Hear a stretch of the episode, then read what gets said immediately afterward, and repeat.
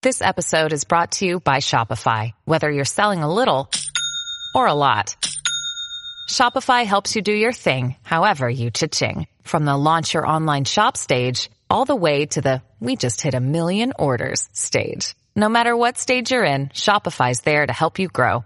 Sign up for a $1 per month trial period at shopify.com slash special offer, all lowercase. That's shopify.com slash special offer. WABC New York and 1071 WLIR Hampton Bays. It's the 77 WABC News Hour. Talking the news with Noam Laden. All the news you need to know with Joe Nolan, traffic, Justin Ellick, sports, and now Talking the news with Noam. on 77 WABC. Yep, that's me. Five o'clock. Good morning. It is Tuesday, February 6th. Your forecast from the Ramsey Mazda Weather Center. A beautiful sunny day on the way. High 42. Tonight and overnight, clear, low 32. And then we'll do it all over again tomorrow, Wednesday, sunshine, high 48. If you're walking out the door with us right now, 26 in clear in Tarrytown up in Westchester, 27 in clear in Livingston down in New Jersey, and it is 28 and clear outside our Midtown studios right now. We got a whole lot to get to as we work our way up to six o'clock hour, Sid and friends in the morning. This story breaking overnight. Country music icon Toby Keith has passed away. His website, social media accounts making the announcement early this morning. It comes just about a year after he announced he had stomach cancer. Young guy, just 62 years old. You're probably most familiar with this song. It's called uh, Should Have Been a Cowboy, which was probably his biggest hit. Should have been a cowboy.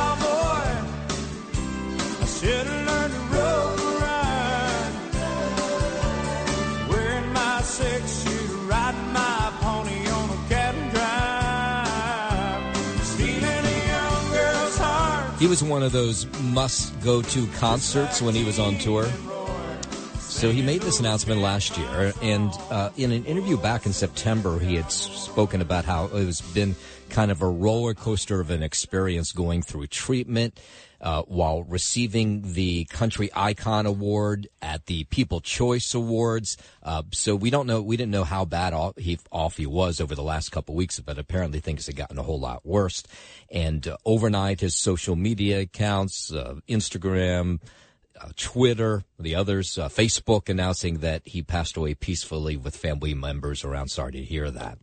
A story that is just gets bigger by the day. So we're continuing to look for these migrants who attacked two NYPD cops in Times Square uh, almost two weeks ago over a weekend. Uh, they were trying to break up a fight and these migrants got involved up to 14. Some of them have been rearrested who had been arrested the first time. They're still searching for others as more people were saying they should be thrown out of the country once they are all found. And now this news story is going to not help the migrant situation here in New York at all. Police arresting seven migrants in the Bronx in what they're calling this sophisticated citywide crime spree. Uh, NYPD Chief of Detectives Joe Kenny says there have been 62 incidents of these migrants using stolen mopeds to steal cell phones with orders given through WhatsApp. the crime wave begins with the scooter operators making $100 a day and the actual phone snatcher making between $300 to $600 per phone. Yeah, so Kenny says the thieves hack the phones. They try to steal banking information, then they ship the stolen phones to Colombia. So this is a whole network, lots of people involved. Cops say they're still looking for the head of the operation and other members of the gang who are living in New York City migrant shelters. During our investigation, we learned that these perpetrators are part of a sophisticated criminal enterprise made up of mig- migrants who have recently arrived in the United States.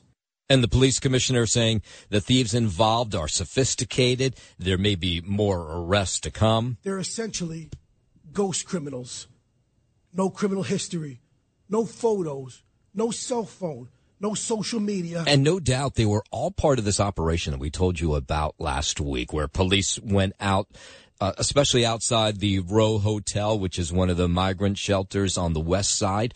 And we're looking at those mopeds. There's so many of them parked outside the Row Hotel in that area on the west side, electric bikes that don't have the proper certification and licenses. And they were confiscating those bikes. No doubt that was part of this operation to undercover this really sophisticated chain where They've been stealing phones, in some cases stealing headphones off the heads of people as they walk down streets, uh, wallets. Uh, we got stories of women having their purses snatched. Two people on a moped, one the driver, the other one snatching the purse as they go by. And now this really sophisticated operation where they're taking these phones and grabbing information, banking information, no doubt ruining people's lives in the short term, and then sending those phones off to Colombia to be resold. So that no story, no doubt will get larger as the day goes on.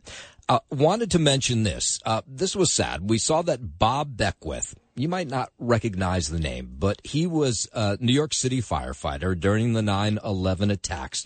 Part of this iconic image of American unity after the 9-11 attacks. You'll remember President Biden, or President Biden, President Bush came to New York after the 9-11 attacks and he stood uh, where the pile was, where the World Trade Center had fallen, and he took that bullhorn and he made that speech. And you remember he had his arm around a firefighter, and that was Bob Beckwith. So he became famous in that moment. Of course, he was a firefighter and a New York City hero. Do you, you remember the speech? It's one of the speeches. I, every time I hear it, it still gives me goosebumps. I want you all to know that America today, America today is on bended knee in prayer for the people whose lives were lost here, for the workers who work here, for the families who mourn. This nation stands with the good people of New York City and New Jersey and Connecticut as we mourn the loss of thousands of our citizens. I can hear you.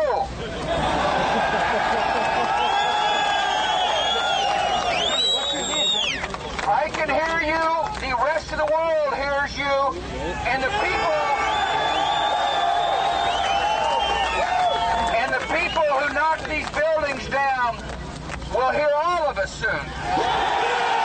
Yeah, one of those great speeches after the 9-11 attack. So Beckwith was the one the president had his arm around at that moment. He was 91. He died in hospice care after dealing with cancer in recent years tied to his work down at the, uh, after the 9-11 attacks downtown in lower Manhattan. His son, his grandson here, talking about how great his grandfather was. It was a symbol of hope and, you know, pride in our country. Growing up in school, social studies, history classes, you know, the picture comes up every year. You know, we talk about it in class. Oh, that's my grandpa. Yeah, Congressman Peter King, he was a longtime friend of the firefighter. To see Bob Beckwith standing there with President Bush in the ruins of Ground Zero, it really renewed American confidence, and uh, he was the perfect icon. Beckwith's uh, f- wake will be Friday. He'll be buried on Saturday, and our best to the Beckwith family. WABC News Time 510. The migrant mess continues to be just a huge deal here in the city. No doubt it will be part of what voters think about when they go to the polls in the Mazi Pilip Tom Suozzi race in the third district out in Long Island and portions of Queens. We've been hearing from voters. They say, yeah, I'm thinking about the migrant mess. They're also thinking about the economy as they make that vote. Early voting began over the weekend. That election takes place, special election to fill George Santos's seat takes place next Tuesday and uh, the migrant mess on the minds of uh, lawmakers across New York as well. Governor Hochul calling on House Republicans yesterday to pass immigration reform. She held this news conference. She says Republicans and Democrats have to come together with the most significant immigration reform in decades. And she says President Biden should pass it right away, no matter what it is. The only thing standing in the way is that the House Republicans refuse to take action. They don't want there to be a resolution election because they want to keep the chaos going. Yes, there's always politics involved. She's blaming the Republicans. Of course, the Republicans blaming the Democrats. It would mean tougher asylum laws if this would pass. $1.4 billion for states, which New York would receive a share of, the ability to shut down the border. Those willing to solve this problem and not just grandstand. So I'm calling them out today. I want their commitments that they will vote for this because I believe the Senate can get this done. If it is not solved, it will be exclusively their fault on, on, on their hands because they refuse to do what they're supposed to do by their jobs is to protect and defend our nation. Yeah, the truth is, there's not because there's so been so much inaction in Washington to get anything done. It's been on the states to try to fix the problem. 100 30,000 migrants in the city's care, I think of as of last week. Still migrants being bused from the U.S. Mexico border from Texas, uh, Texas here to New York. Uh, since Texas took control of a riverfront park along the border with Mexico, illegal immigration has gone from thousands to just three people a day. Governor Abbott says this is well within the state's authority. A state can defend itself and its citizens from the imminent danger that we are facing. He was in the border town of Eagle Pass. He says that Texas is expanding an effort to control more land along the Mexican border, but he said this can and should be done by the White House. Biden instead has let them all loose with no ability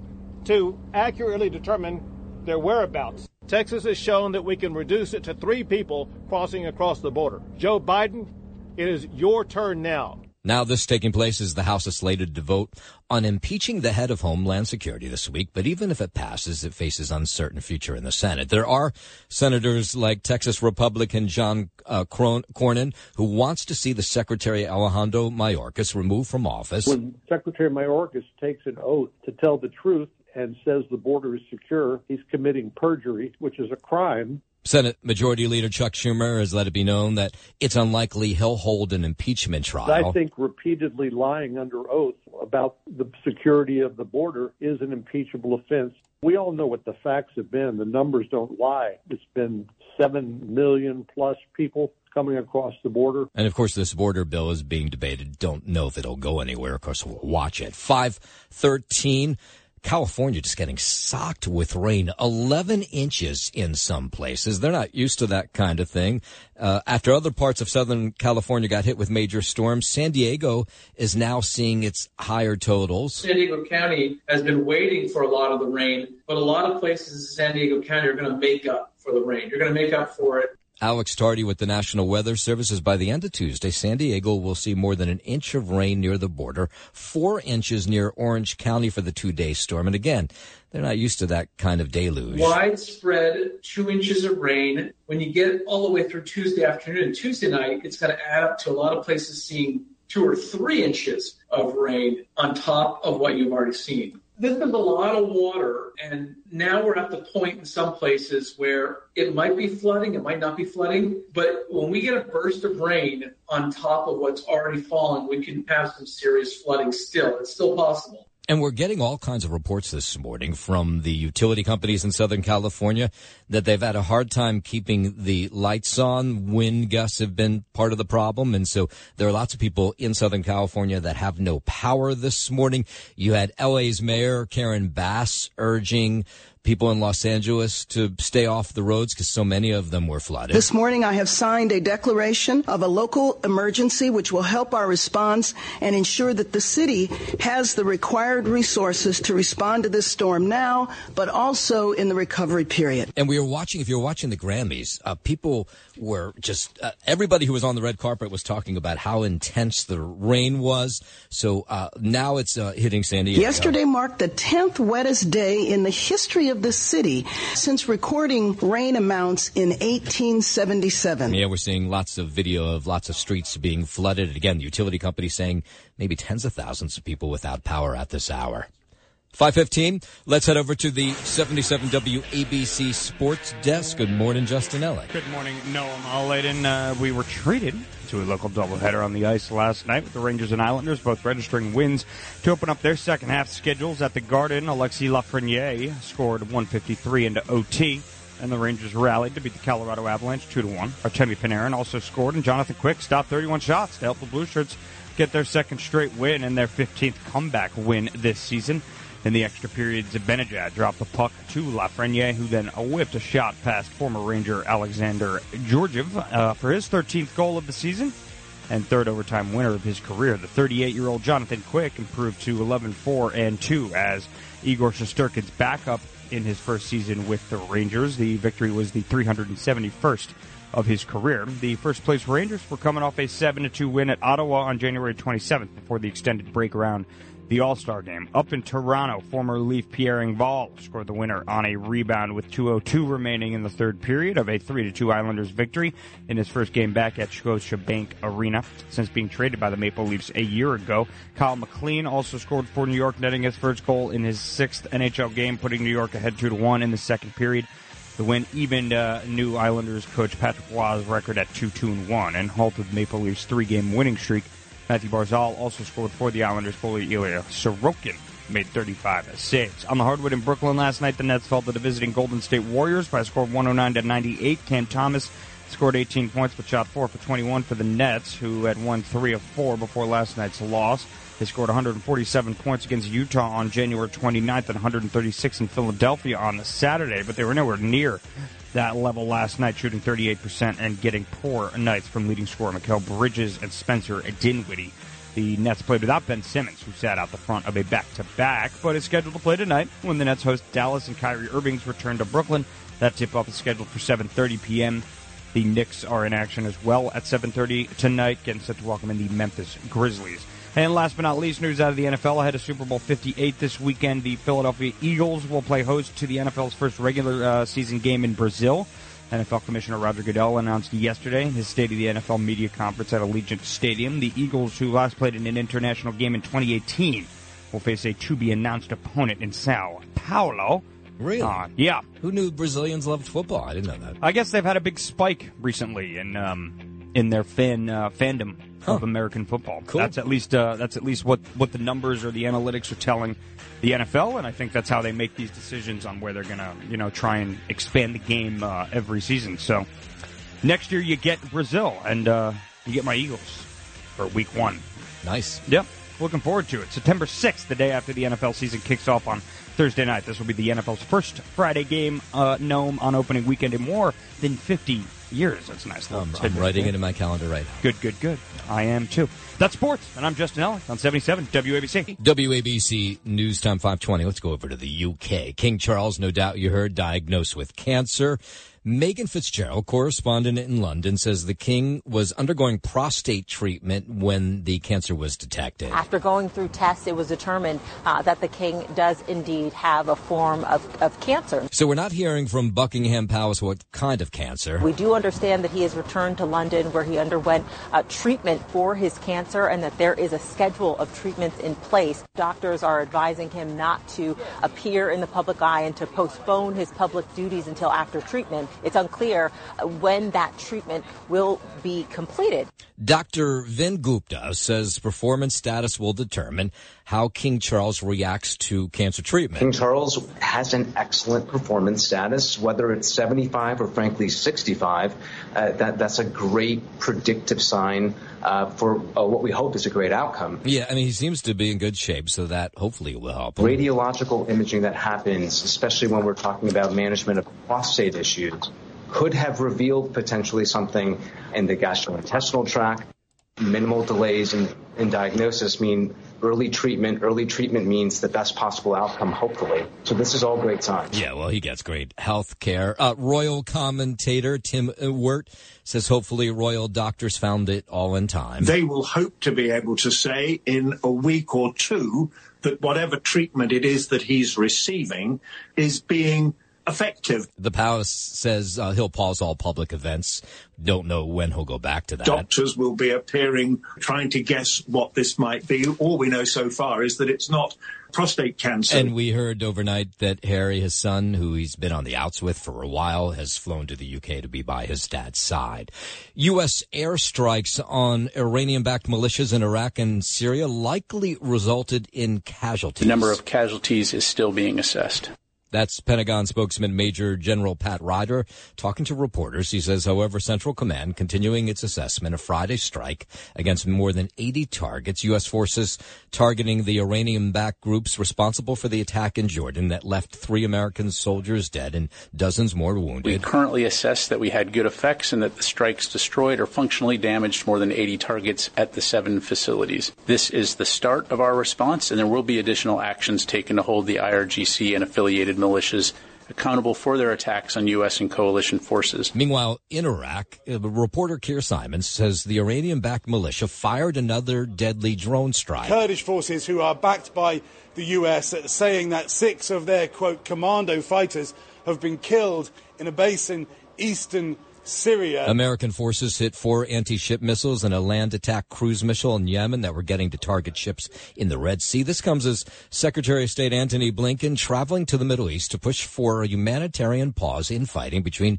Israel and Hamas. Blinken also pushing for the release of more hostages and increased aid into Gaza. According to the Pentagon, 84 of 85 targets were either destroyed or damaged. This coming as the Senate's proposed bipartisan border security and foreign aid package would end aid for the United Nations agency responsible for Palestinian refugees. We're going to continue to consult closely with other donors on how to continue to meet urgent humanitarian needs in Gaza. State Department spokesman Vedant Patel talking to reporters says the U.S. is pushing for an immediate and serious investigation into UN Relief and Works Agency amid these allegations that staff members were involved in Hamas's October attack on Israel. The United States is pushing for an immediate and serious investigation into the allegations um, at UNRWA. The Secretary General just announced an independent review on UNRWA policies and procedures. WABC News Time 524, all that tension and all that fighting in the Middle East is not good business for, of all places, McDonald's. The fast food giant reported growing overall sales and earnings in its fourth quarter, but said the issues in the Middle East are still looming over sales in the region. McDonald's mostly licenses its brand to independent companies in the Middle East, which doesn't make up a large part of the company's overall business. It said business grew less than 1% in the region compared to more than 4% growth in the U.S. and other nations. I'm Michael Kastner. Let's head out to the 2024 uh, campaign for the White House. Nikki Haley's presidential campaign has applied for Secret Service protection. The campaign spokesperson did not say what prompted the request, but Haley, who is former President Donald Trump's remaining major challenger in the Republican primary, has faced some recent incidents, including being the target of two swatting attempts at her home in South Carolina. In both cases, police were falsely directed to the home on suspicion of a crime. In one of the incidents, she said her parents were home with her kids when officers arrived with guns drawn. Homeland uh, Security Secretary Alejandro Mayorkas and a five-person advisory council that includes leaders of both chambers of Congress will now begin a threat assessment as part of responding to Haley's request for that Secret Service. Meanwhile, Nikki Haley is celebrating the fact that the money continues to roll into her campaign, even though she trails President Trump by a wide cash margin and primary margin in South Carolina, the money still is flowing in. Trump spent 50 million of his campaign dollars on legal fees on personal cases against him. Think about that. Haley says 12 million has come in from grassroots supporters. That's why he's not on TV in South Carolina. That's why he hasn't been here yet. That's why he's not doing rallies. Yeah, may have to do though more with the fact that the numbers show that he's way ahead in South Carolina. That primary set for February 24th. Meanwhile, new polling data shows President Biden trails Donald Trump on major policy, economic, and personal comparisons. That's according to a new poll from NBC News. Biden trails Trump by more than 20 points when asked which candidate would better handle the economy. The president's deficit versus Trump on handling immigration and the border is greater than 30 points, and Biden's approval rating has declined to the lowest level of his presidency at 37%. The poll shows Trump gets support from 47% of registered voters in a hypothetical 2024 presidential rematch versus 42% who back Biden. I'm Lisa Taylor. I didn't watch the Grammys in real time because it's, well, it's past my bedtime. But I did watch portions of it yesterday, and there were some good moments. And ratings for the Grammy Awards are in, and it ends up it was kind of a hit. Roughly 17 million people watched the primetime award show Sunday night, the largest number for the music event since 2020. The number is also a 30% increase from last year. Phoebe Bridgers ended the 2024 Grammys as the musician with the most wins, taking home four. Album of the year went to Taylor Swift. I'm Brian Shook. Wall Street closed lower to start the week. Stocks fell after comments by Fed Chair Jerome Powell dimmed expectations for a March rate cut. Shares in McDonald's slipped nearly 4% after the fast food giant posted mixed results for the quarter. At the closing bell, the Dow lost 274 points. S&P 500 fell 15. The Nasdaq lost 31 points. Talk Radio 77 WABC.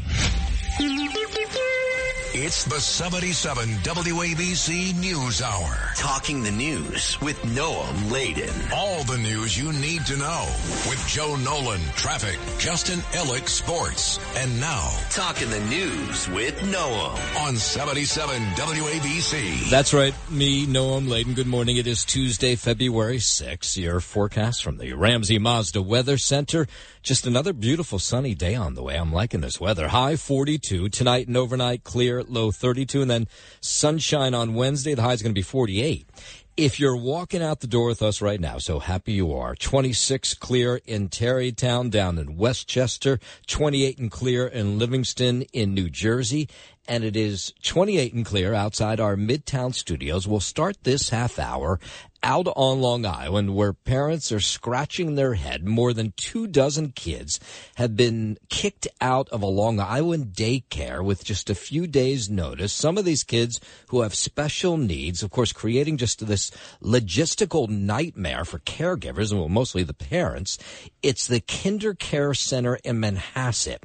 And it's not really clear, but apparently they pulled the welcome mat under 30 children, according to parents who were told about this just over the weekend. And it's not fair to him. He he's asking like, "Mommy, why you know why can't I go to school? I don't understand. Why can't I go see my teachers or my friends?" Just shot us an email saying, "Your kid's been laid off. You can't come back." Yeah. So now parents, of course, scrambling to find another daycare. And no doubt if you have young kids, you know that's really hard to do because all the daycares seem to be packed with kids. There were a million ways they could have done this, and they did it just the worst way possible. They they didn't think about the kids. They didn't think about teachers, the parents. Now you guys telling us that you didn't know this was going on means that somewhere somehow management failed. Yeah, so this might be a good thing in the end for these parents of the kids who were kicked out. These online records indicate that the state cited KinderCare in November of 2023, so just a couple months ago, for violating staffing regulations. In other words, they didn't have enough people on site.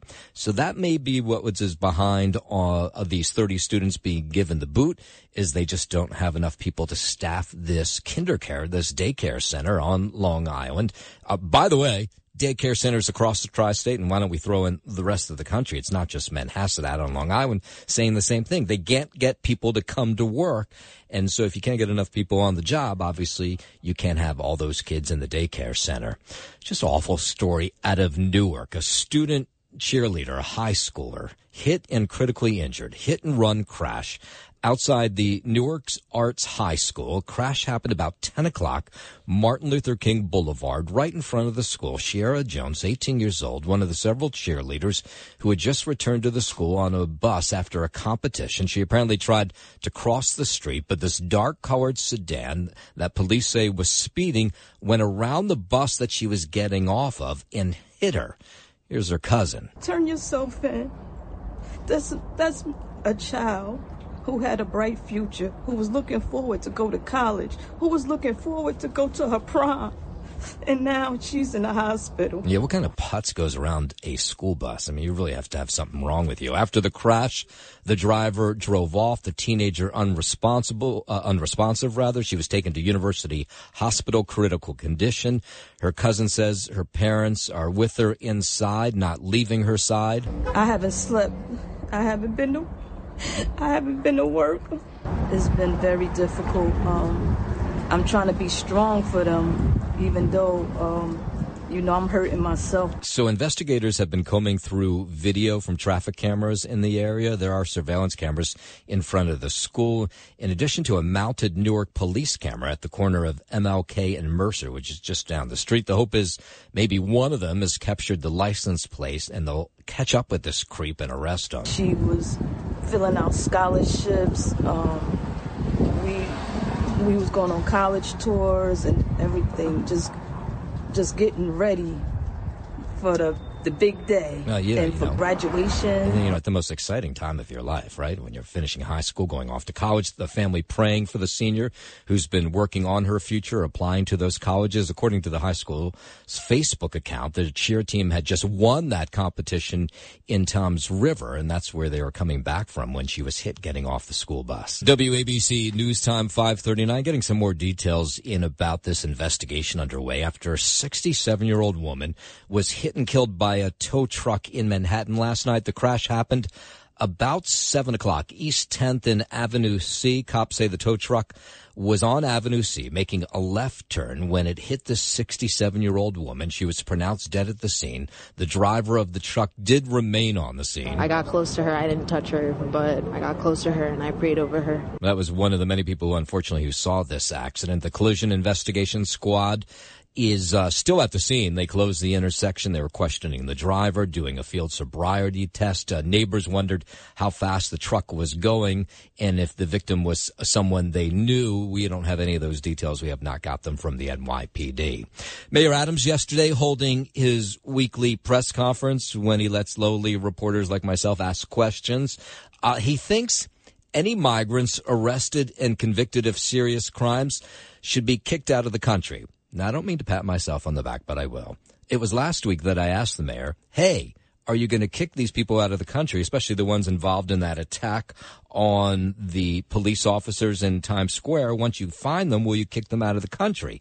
And the response from the mayor's office was, we'd kick them out of the city's shelter system. No response that they would kick them out of the country. Well, fast forward to yesterday, and he says, oh, he would kick them out of the country. If you assault police officers on the street, uh, I believe if you're found guilty, you should be. Uh, uh, the federal government should do their job of deporting that person. Yeah, last week it was just out of the shelters. This week out of the country. The mayor asked about the recent wave of migrant arrests for officer assaults, robberies, other crimes. Some officials calling on Adams to undo legislation to allow the NYPD to work with federal immigration agents. If there should be more collaboration um, with ICE and others, that's something that the council has to deliberate on and make a determin- determination.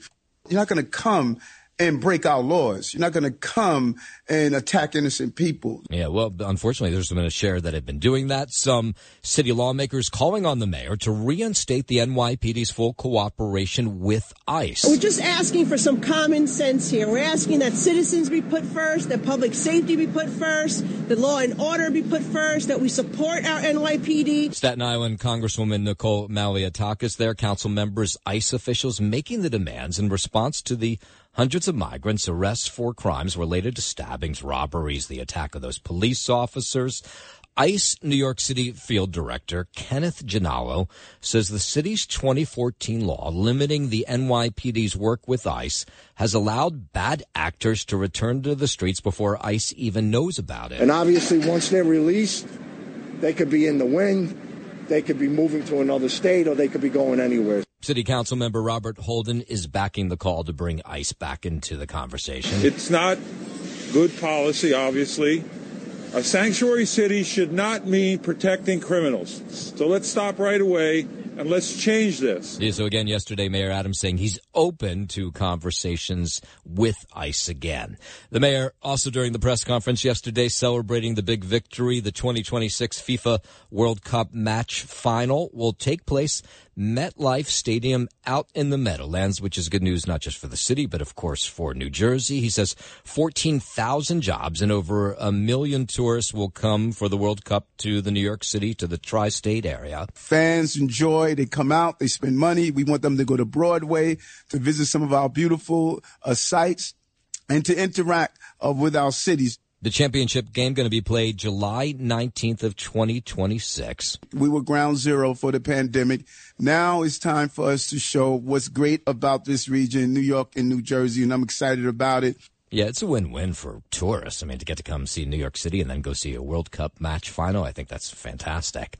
Out to Long Island at 543, another school district thinking about bringing in armed guards. The Half Hollows Central School District, considering having armed guards patrol every one of its schools in unmarked cars. A letter sent out to the school community says the guards would only go inside the schools if there was an armed intruder. Last night, there was a meeting where parents got to ask questions about how this would all work. Here were the parents last night. Are you going to physically train with Precinct 2 or the Suffolk County Police Department? There's also times where people pass the background check, but maybe their physical fitness or other issues maybe uh, impact their response time. Yeah, those are all good questions. So this public presentation put on by Covert Investigations and Security. They would be the one apparently who would be handling these armed guards and training them and putting them in the schools.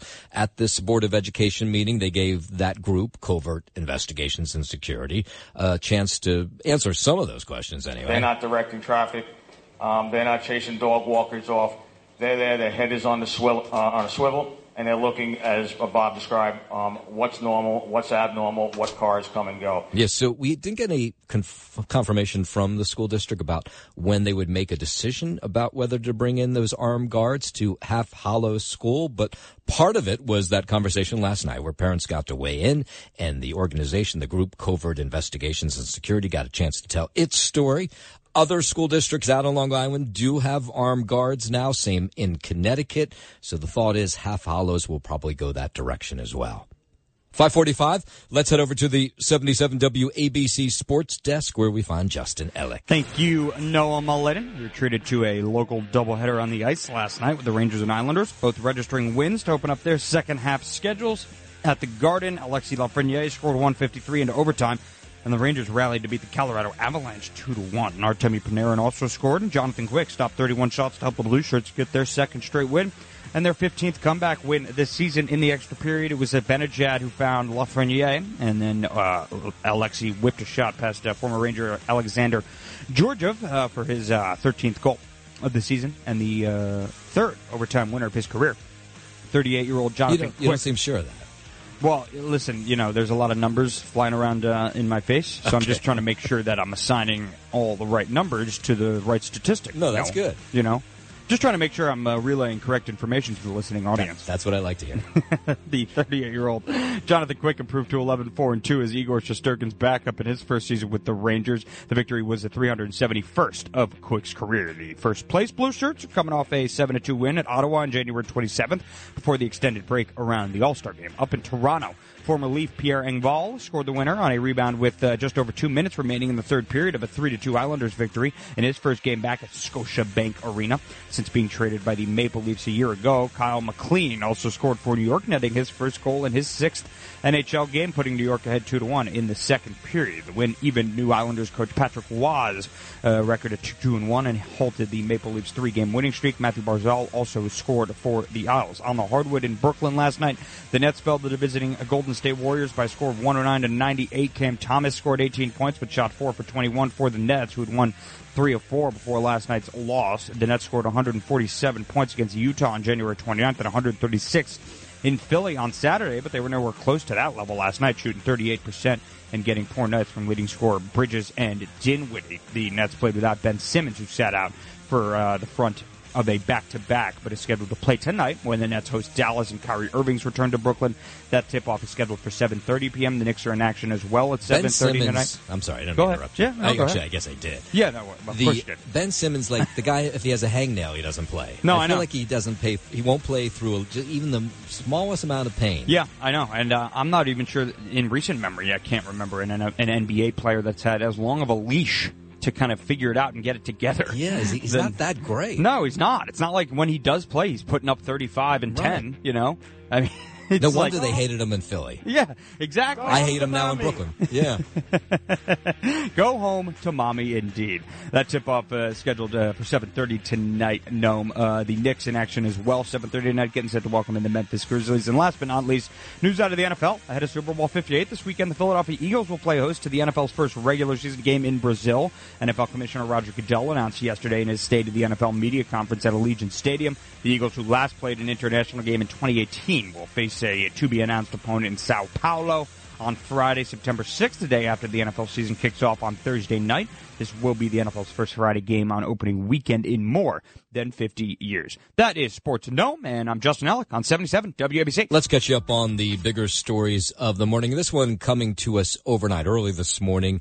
Country music icon Toby Keith has passed away about a year after revealing that he had stomach cancer, just 62 years old, a young guy.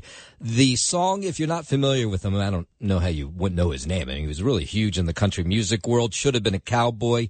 I'm guessing one of his biggest hits anyway.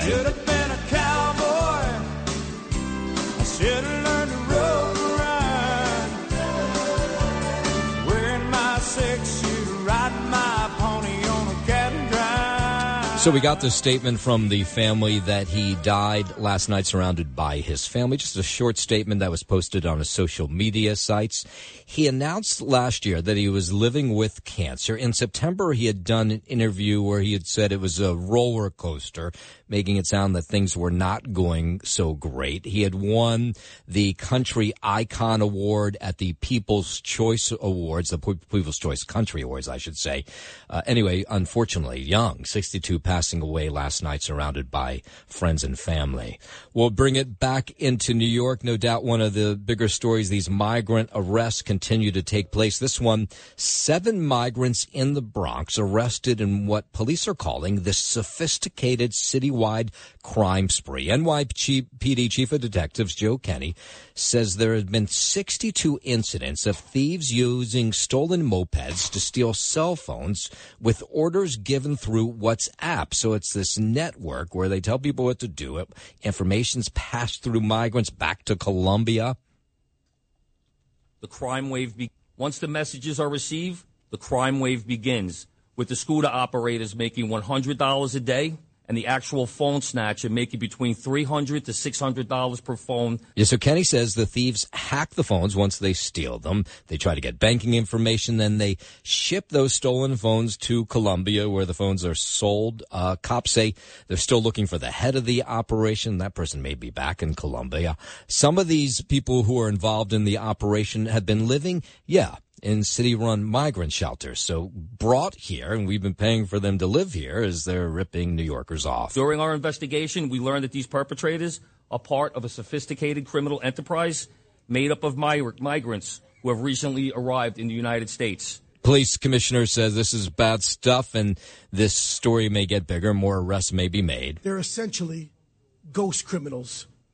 No criminal history, no photos, no cell phone, no social media. Yes, so they were initially hard to track down, but now they've got this crew of eight again. They think they may make more arrests. That, as Governor Hochul calling on House Republicans to pass immigration reform continues to make this political, but there's this bill that's coming out of the Senate. She says that Republicans should sign off on it. The only thing standing in the way is that the House Republicans refuse to take action.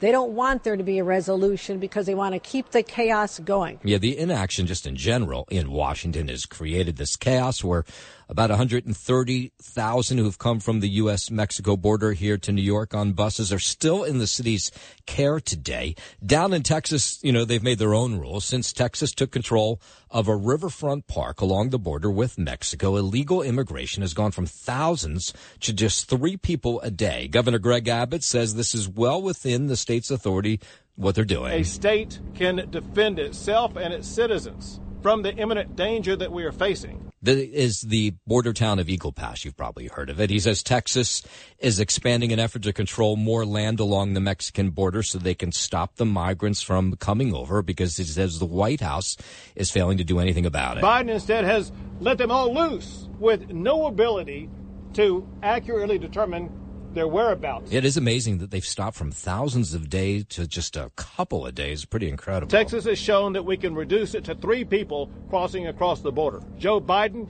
it is your turn now. And this comes as the House is going to vote on impeaching the head of Homeland Security, Alejandro Mayorkas. Texas Republican John Cornyn in the Senate says uh, he hopes this bill gets through. When Secretary Mayorkas takes an oath to tell the truth and says the border is secure, he's committing perjury, which is a crime. Not sure this is going to go anywhere, though. Senate Majority Leader Chuck Schumer has let it be known he's unlikely to hold an impeachment trial in the Senate. Let's bring it back to New York. A new voter education center has opened in New Rochelle to get independent and Republican voters to register as Democrats so they can vote in this primary election between Westchester County Executive George Latimer and Congressman Jamal Bowman. Now, they're trying to get Bowman out. So they think if they get Republicans and independents to register as Democrats, Latimer will win the primary. And whoever wins the primary in the very blue part of Westchester County will likely win the race. Jamal Bowman really upset me. A lot of the things he was doing or wasn't doing. Uh, and it got to the point like you can't be upset and complain if you're not want to do anything about it. So I said, okay, so I'll be a Labor, I'll be a Democrat, and this way I can be involved in the electoral process, and actually my voice will be heard. Yeah, so interesting. They are convincing some voters to cross party lines. We are a blue state, and whoever wins that primary will most likely be our next elected official. So if we want to be heard, if we want our elected official to represent us, we need to register as a Democrat by February 14th, and we need to go out and vote. Voters in the district do not like Bowman. They say he's too left wing and that he's anti Israel. And finally, a school project on Long Island that started more than 30 years ago has finally come to an end. In a study of currents, students tossed bottles into the ocean.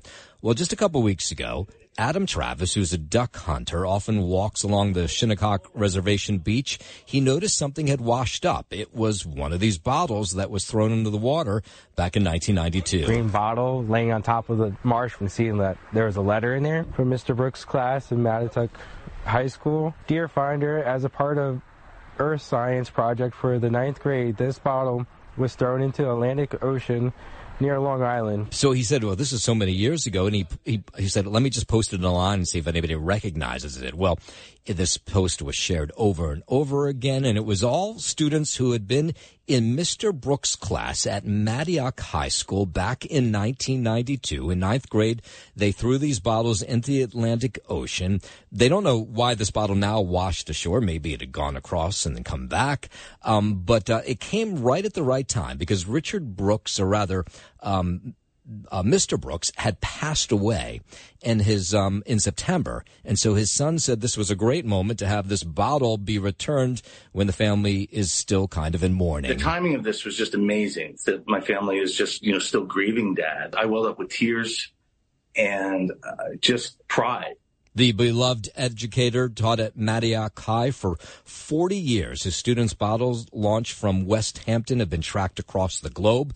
Now generations of students are sharing their loving memories of the teacher now that this bottle's been found. And then some of them obviously took 32 years to come around. That shows that the things that you do do, do matter a lot, significantly. He had a significant impact. Yeah, so kind of cool. Richard Brooks' son says, um, yeah, he's happy that the bottles are being found all these years later. It's so nice that my dad, who was never one to to seek recognition or a pat on the back, um, and now he's finally getting it. This development is just such a shot in the arm of positivity and, and heartwarming energy. Yeah, so much so that the Mattituck School District now plans to resume its Message in the Bottle project with its ninth graders. All right, traffic, transit now. Here's Joe Nolan. Well, as you head out onto uh, the northbound side of the Deegan, we've got a big problem this morning from the RayCatena.com traffic desk. We have a full closure northbound on the major Deegan Expressway between Fordham Road and the West 230s.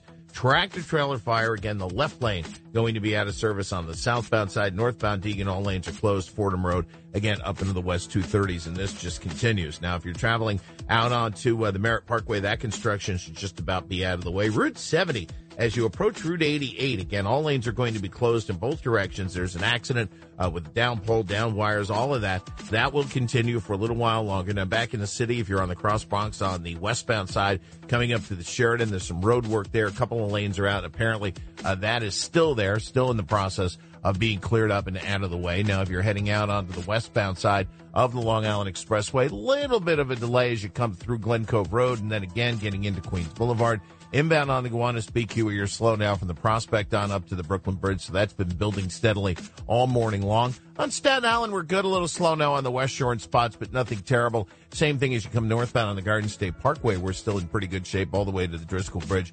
And mass transit again running on or close to schedule, except for those Q trains, still delays there. An alternate side is in effect. Experience unmistakable luxury in a 2024 Porsche Macan. Lease for 899 a month for 39 months at Ray Catena. This is Greg Kelly for Priority Gold. What does it mean to be America's precious metals dealer? It means that you're in touch with the hearts and minds of those who love this country, value our freedom, and want to protect the future. Priority Gold is that precious metals dealer. They've helped thousands of Americans back their retirement with solid gold and silver. Call Priority Gold at 888-506-6439. Receive free shipping, free storage, a free investment guide, and one of the best purchase experiences in the industry. Call now or go to prioritygold.com.